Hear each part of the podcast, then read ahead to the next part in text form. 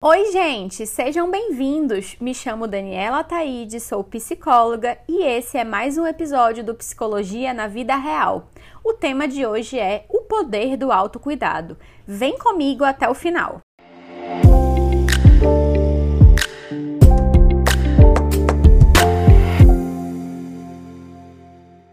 Muito se fala em autocuidado, em amor próprio, em cuidar de si.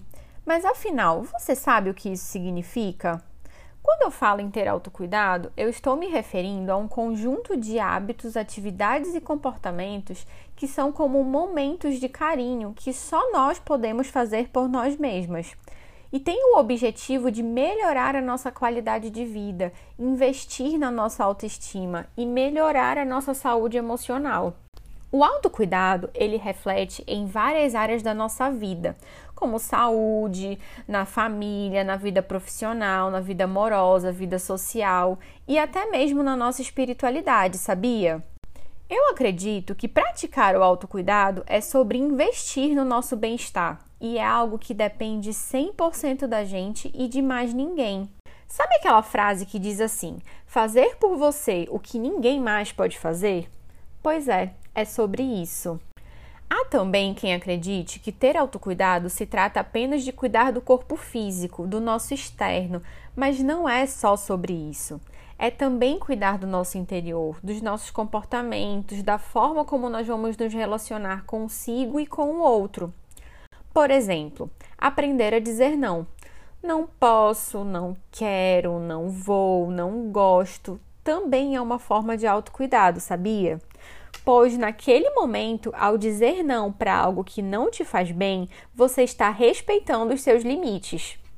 Aliás, você sabia que além do autocuidado emocional e físico, também existem outras formas de se cuidar? Como, por exemplo, o autocuidado social, o financeiro e o espacial. Já ouviu falar neles? Sabe aquele almoço que a sua amiga está tentando marcar faz um tempo e você está sempre adiando? Pois é, Cultivar as nossas relações e destinar tempo de qualidade para elas é uma forma de praticar o autocuidado social. As nossas relações são extremamente importantes para o nosso bem-estar. Outra coisa que é fundamental também é cuidar das nossas finanças, ter uma organização financeira. E isso não se trata apenas de economizar ou de ganhar mais dinheiro, mas sim sobre saber o que você está fazendo com ele, o quanto você ganha, o quanto você gasta. Isso é uma forma de autocuidado financeiro, pois quando nós estamos financeiramente desorganizadas, nós ficamos mais ansiosas e estressadas também. Tá, mas e o autocuidado espacial? Ele está relacionado com o ambiente físico que você está inserida. Ter uma casa bem decorada e organizada vai muito além de apenas a estética do ambiente. O meio externo, ele reflete diretamente no nosso meio interno. O espaço que você está inserida fala muito sobre como você se sente e vice-versa também. Um ambiente bagunçado e pouco funcional deixa você desanimada, deixa você menos produtiva. A falta de autocuidado interfere na sua capacidade de lidar com seus estresses do cotidiano, na sua vida em comunidade e pode afetar diretamente a sua saúde emocional, podendo causar transtornos como ansiedade e depressão. Mas acontece que no dia a dia tão corrido, tudo parece mais importante e urgente do que olhar para si, seja no trabalho, nos estudos, a família ou até arrumar a casa. Sempre ou quase sempre as pessoas tendem a preencher o dia com todas as tarefas possíveis, mas deixam em segundo plano o cuidar de si. E o que ocorre é que, socialmente falando, nós aprendemos que tirar um tempo para si e se priorizar é sinônimo de egoísmo, de individualismo, como se nós não nos importássemos com os outros.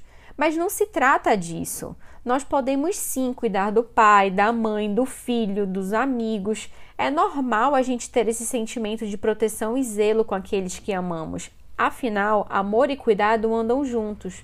Mas por que que nós nos sentimos tão julgados e tão culpados por querer cuidar da gente? Atualmente eu vejo muitas pessoas falando em ter empatia, em se colocar no lugar do outro e entender o que o outro está sentindo, mas esquecem de fazer isso consigo, de olhar para si, de entender as suas necessidades e de se permitir compreender e validar o que está sentindo. Autocuidado não é egoísmo, porque até para cuidar do outro você precisa estar bem com você mesma. Vou te dar um exemplo de algo que vejo bastante nos atendimentos que eu faço. Muitas pessoas chegam na terapia com queixa de baixa autoestima, desmotivadas e fazem tudo como se estivesse no piloto automático. Mas elas não percebem que por vezes se trata de uma falta de autocuidado.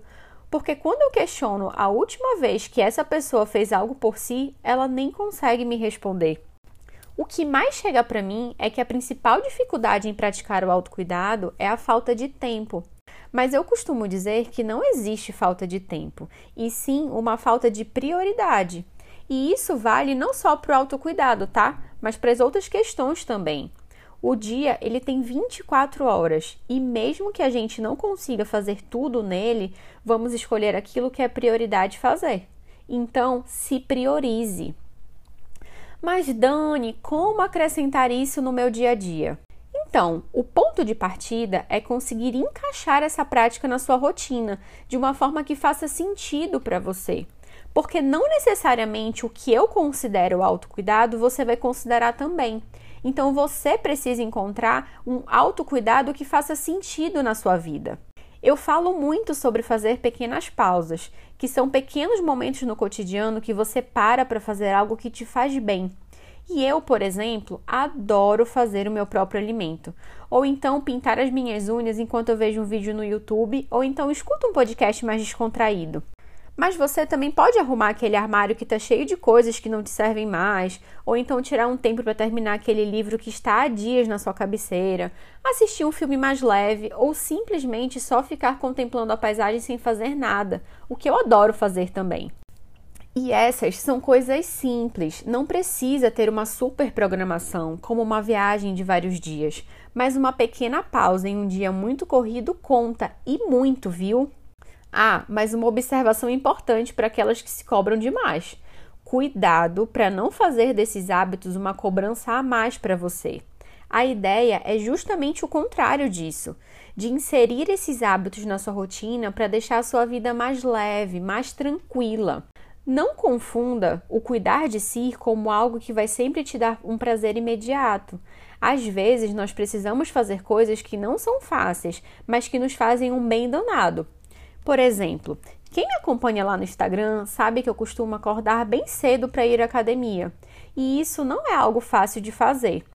Na verdade, quem me conhece sabe que eu sou uma pessoa que tenho até dificuldade de acordar muito cedo, mas eu sei o quanto a prática de atividade física logo cedo transforma o meu dia. E é exatamente por isso que, nesse caso, eu faço o que tem que ser feito. Se priorize, faça mais por você. Pratique atividade física, curta as suas relações, invista em autoconhecimento. Parece até clichê eu falar, mas faça psicoterapia. Ela transforma vidas.